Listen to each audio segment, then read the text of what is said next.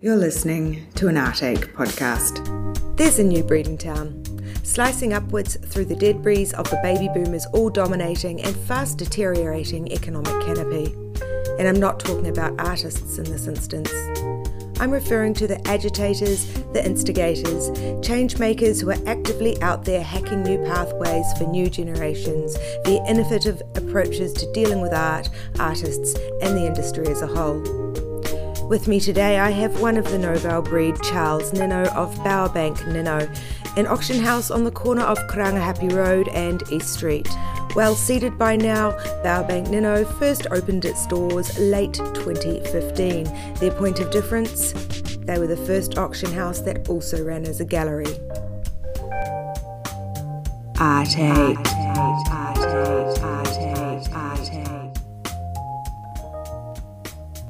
How's that working out for you? Can you tell us how that how that works? Well, it's it's working um, very well uh, for us. I mean, at the time when we when we opened, uh, it was a it was it was kind of a new model that um, that people found. Uh, you know, like people had maybe difficulty getting their heads around. So the way it works practically is that we produce uh, four auction catalogs a year, and we have a program of about ten exhibitions per year. Um, another thing that's quite important, um, an important aspect of our business, is going to art fairs. So uh, this year we went to uh, the London Art Fair. We participated in the Auckland Art Fair and um, we did two art fairs in Melbourne, uh, Spring 1883 and the Melbourne Art Fair. So it's an interesting mix because it means that we're promoting uh, work both from uh, the past. Um, through our auction and secondary market sales program, and uh, work from the present day, and um, yeah. Do you have uh, artists on your books or as in part of your stable in the same way that a traditional dealership yeah absolutely absolutely. There's there's a group of artists that we represent and invest quite a bit of money into promoting uh, you know uh, you know advertising their work in magazines, uh, both here and overseas, um, and as I say, taking their work to art fairs. So, yeah, we have a we have a group of artists that we represent and um, promote. How does it work for you when you t- uh, go to an art fair and you've got your artists that you're promoting? Do you how do you pull an international client into one of your auctions, or is that just not really something that works? no, no, yeah, no, it doesn't really work in that way. I mean, uh, through the art fairs, I mean, really, you're using those as an, an opportunity to uh, promote uh, one of your artists to an international audience and sell their work into a, in a market that is in a different city. Um, so it's quite separate from the auctions in, in, in a way. Do you take the some of the older auctional no, no, no, no, not at all. I mean, um, when we do art fairs, it's sort of a, it's a very um, classic dealership kind of scenario. Yeah, like it's like when we do art fairs, we, we treat it like an exhibition, so it's we, we think about it very carefully. Um, so there'll always be sort of a conceptual rationale behind what we're doing. It's not necessarily just taking work to sell. Um, I mean, obviously, you know that's that's that's a great thing if you can sell it. But uh, for us, it's more important to make a cohesive um, and interesting exhibition. So most of the time, what we do, it'll be a solo artist presentation or um, you know a, a curated uh, combination of perhaps uh, you know two or three artists. But we think very carefully about that. So we use those as opportunities to make you know exhibitions that will be seen by uh, you know a wide a wide audience. Yes, and that's actually a very contemporary way to uh, to operate is being more aware of the story and the connection with the artist. Because once people can make that connection, they actually retain it a lot more than if they're just hammered with a pile of images and one person telling them that this is art and buy it, which does seem like that has been the case for some time. so Bowerbank Ninow is reasonably established now. During its journey, it's bound to have hit some interesting road bumps along the way. Can you tell us a bit about some of the more harrowing situations you've found yourself in? Well, I mean, you know, as with any new business, you you, you yeah, there's you learn so much um, along the way. I mean, well, I saw that you had a pile of hay bales in an, an a hotel elevator. Yeah, yeah, there was there was a sticky situation. Um, so uh, we did a show um, with an artist called Sam Thomas at uh, an art fair called Spring 1883 in Melbourne, and that fair is, I guess, it's an interesting model because rather than taking place in sort of um, like an event center or something like that, like a traditional art fair, it takes place in a hotel. So every gallery gets Ah! yeah, yeah. So every gallery gets, um, uh, you know, a hotel room, and uh, they display their work in there, you know, in, in, in place of a traditional booth. So uh, one of the things about that hotel is you're not allowed to put any nails um, in the wall because you're only there for three days, and you know it turns right back into a functional hotel uh, right after you've been there. So you have to figure out a sort of um, inventive ways of displaying the work. So the artist that we were working with. Um, developed this idea of hanging his paintings on hay bales. And um, it was sort of a reference to a Hieronymus Bosch painting called the Haywain. Um, so, you know, obviously we had to get the hay bales into the into the hotel somehow, and um, yeah, it, it ended up being like I don't I had no I, I had no experience um, with hay bales. You know, that, well they're quite they're actually quite like when you move a lot of them are quite heavy. They're very dusty and like you know they look like uh, you know like they hold together really well. They don't. Um, but they they totally don't. And so yeah, like we and the other thing is like the the back entrance to uh, you know hotels. Um, they you know they they're like directly linked to the kitchen so when we were taking these things through we are taking them through the kitchen and there's like people ducking in and around us with like uh, you know trays of food and yeah like uh, there was a lot of apologizing to do after that and yeah yeah yeah Party. Okay, so you went to Elam, as did Simon. Um, many many people say the best dealers uh, came from art school.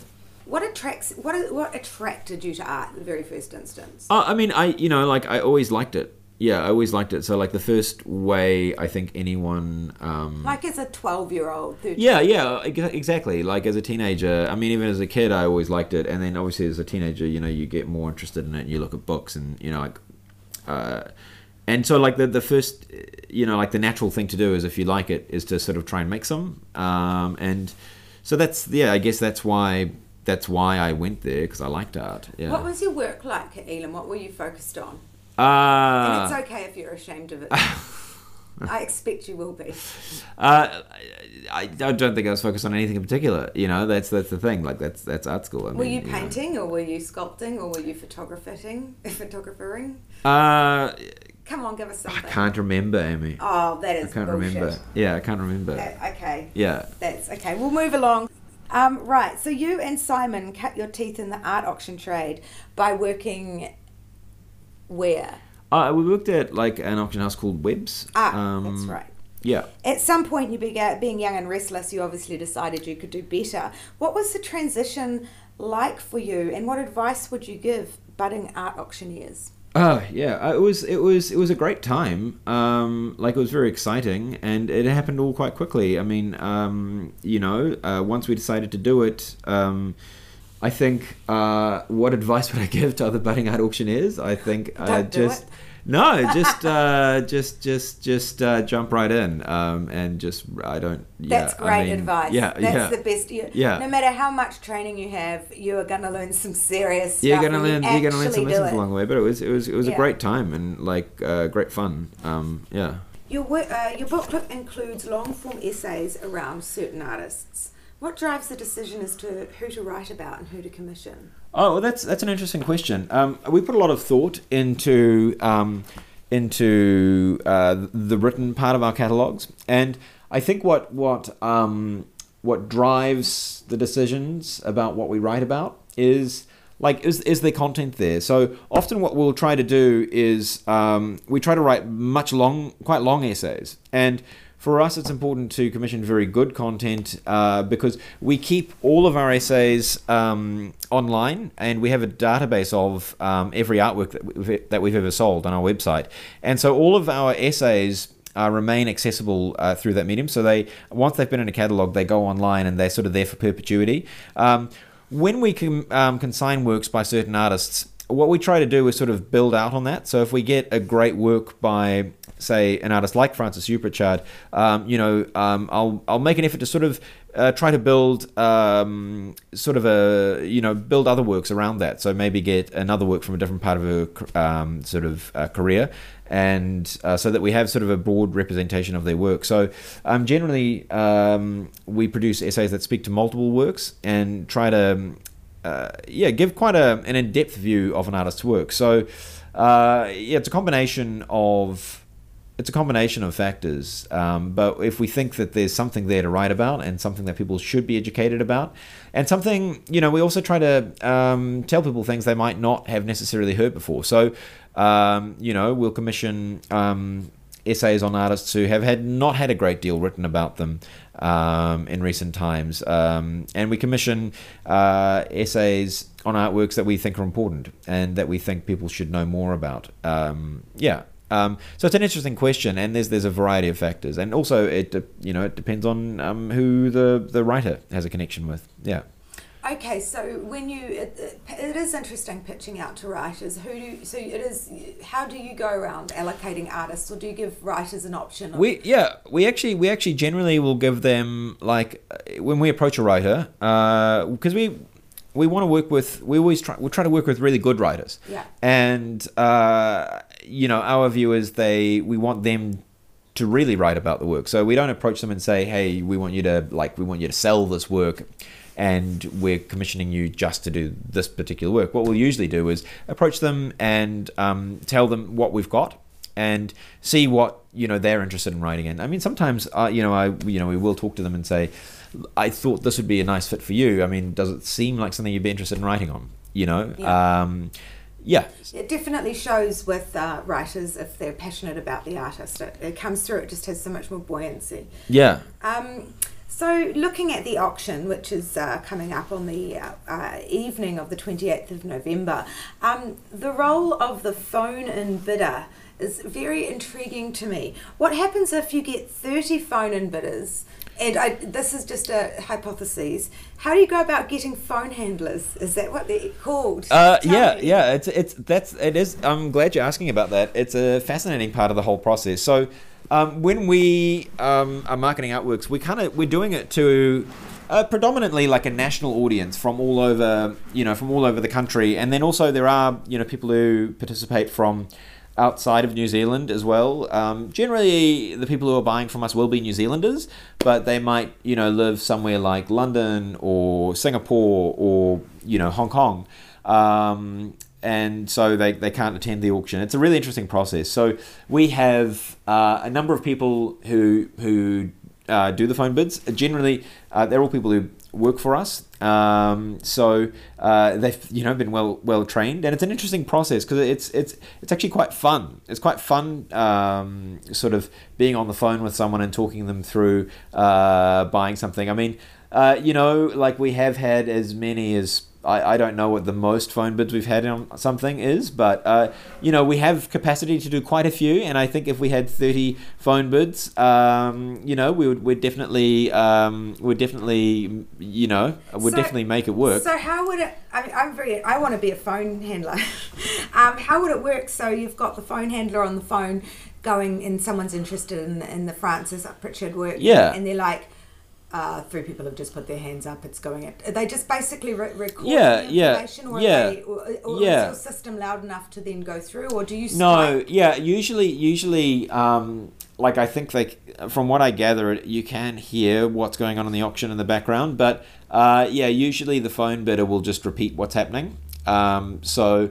Yeah, like the, the buyer who's on the line um, will have already spoken to us, so that we they've already we call them so usually we'll call them about three lots before the lot that they wish to bid on. Yeah. And they would have already spoken to us, so they already have a really good idea what the artwork is. Yeah. Um, especially if they can't see it, generally they might have requested some extra photos of it. So yeah. they have a very good idea about what the work is that they they're um, that they're bidding on. Uh, they probably would have already had a good think about you know the price that they'd be happy to pay. And so um, the process of phone bidding is yeah we really just relay uh, what's happening on the auction floor through to them and you know they they they you know we execute the bid on their behalf if they if they decide you know to bid or when they decide to bid do yeah. you stream the the auction? Yeah, yeah, we do, uh, and it's they're quite. I, I love watching auctions online. I mean, I watch I watch lots of auctions online, you know, from all over the world. So we stream it on our Facebook page and also on our website. If anyone just goes to our website during uh, the you know when the auction is on, Yeah. um, Bowerbankninow.com. bowerbankninow.com at you know six thirty, uh, probably six to eight thirty, six thirty to eight thirty on um, twenty eighth of November. It streams directly to our website. It's so almost like watching the races. It could, you know, if you're really into it. yeah, art. it's it's it's a fun thing, and uh, you know, lots of lots of collectors um, from around, like a lot of collectors who uh, buy at auction regularly, um, like to watch auctions even if they're not going to buy something in that particular auction, because they kind of get a good sense for um, how the market feels. And there's lots of collectors who like to stream in uh, and watch the auctions. Are there any? Is there a system out there that is like the TAB for art auctions, Uh, in what sense? and that people can bet on? Like, I bet you that goes for this much. I bet you that goes for like a horse. That is, that's an that the interesting. race. Yeah, I feel like I don't know that there'd be enough people who'd want to do that, But, what if you submitted? it, it'd be fascinating. I don't know. It'd be Uh, quite fun. Even if you submitted the top five artworks that you think are potentially gonna, it could go either way, and then offer them out for bet. yeah, I mean that'd be fascinating. I mean, I know it's funny because, like, I was actually just thinking about this recently because you know that big David Hockney sold um, recently, and uh, you know there's a big following of there's a big following of um, sort of art art world people you know who use Instagram, and I'm a I'm a big Instagram fan myself, and yeah, certain art commentators were offering you know bets on what it was going to go through go for you Yeah. know before the auction, and like a lot of them were quite close, which is really interesting. Um, That'd be a fun little app to have, actually. Yeah. It, it would have to be very localized. Uh, Yeah, obviously in New Zealand it would be very localized, but Yeah, you it's know, a great idea. It's it'd be fun. let's look at doing that sometimes, Charles. Yeah. Do you, what do you think will be the biggest kind of coup at the auction? I am really happy with the current catalog. I think probably for me, um, I mean, there's there's a number of really standout works. I mean, for me, uh, a work that I'm very pleased to have is. Uh, we have a painting by Tony Fomison called The Dying Fisher King from uh, 1981, uh, which is just a, a beautiful, beautiful example of his work. We've also got a, uh series of works by Don Driver, who was um, an artist who sort of worked as an assemblage artist and I guess a minimalist as well at uh, certain times in his career. Yeah, I mean, there's a few things in the auction that you know um, I think you know for, for that are quite ma- like major works, and for what they are, you know, um, are available at you know quite quite reasonable prices. Like for instance, there's a work by uh, Francis Upritchard called uh, Brown Sloth Creature. Now, Francis Upritchard. Um, would be a familiar name because she was uh, one of the early winners of the Walters Prize, a Contemporary Art Award. And uh, this brown sloth creature is sort of, I guess we'd call it the sister work um, to a work that was in her um, exhibition that won that prize called Doomed, Doomed, All Doomed. I love it. It's it's it's so elongated and it's so Yeah, enduring as it's that it's artwork. it's amazing. How It- big is it? Because it it's looks it's quite big. I mean, um, it's just over two meters long and maybe a meter tall. But you know, the the, the arms and legs, I. I, are actually sort of malleable, you know, so it could be made slightly smaller or slightly slightly bigger. And this particular work was actually sold um, originally uh, in New York, and uh, then it went to a collect- private collection in France before coming back to New Zealand. So it's it, interesting. yeah, it's got quite a quite a quite a quite a long, quite a steamed history, Yeah. and uh, you know, I think for what it is, you know, the the acquisition price is pretty reasonable.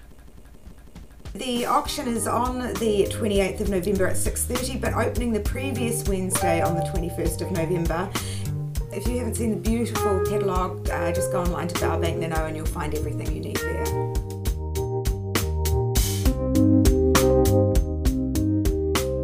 That was an Artache podcast. Creative content from artache.com.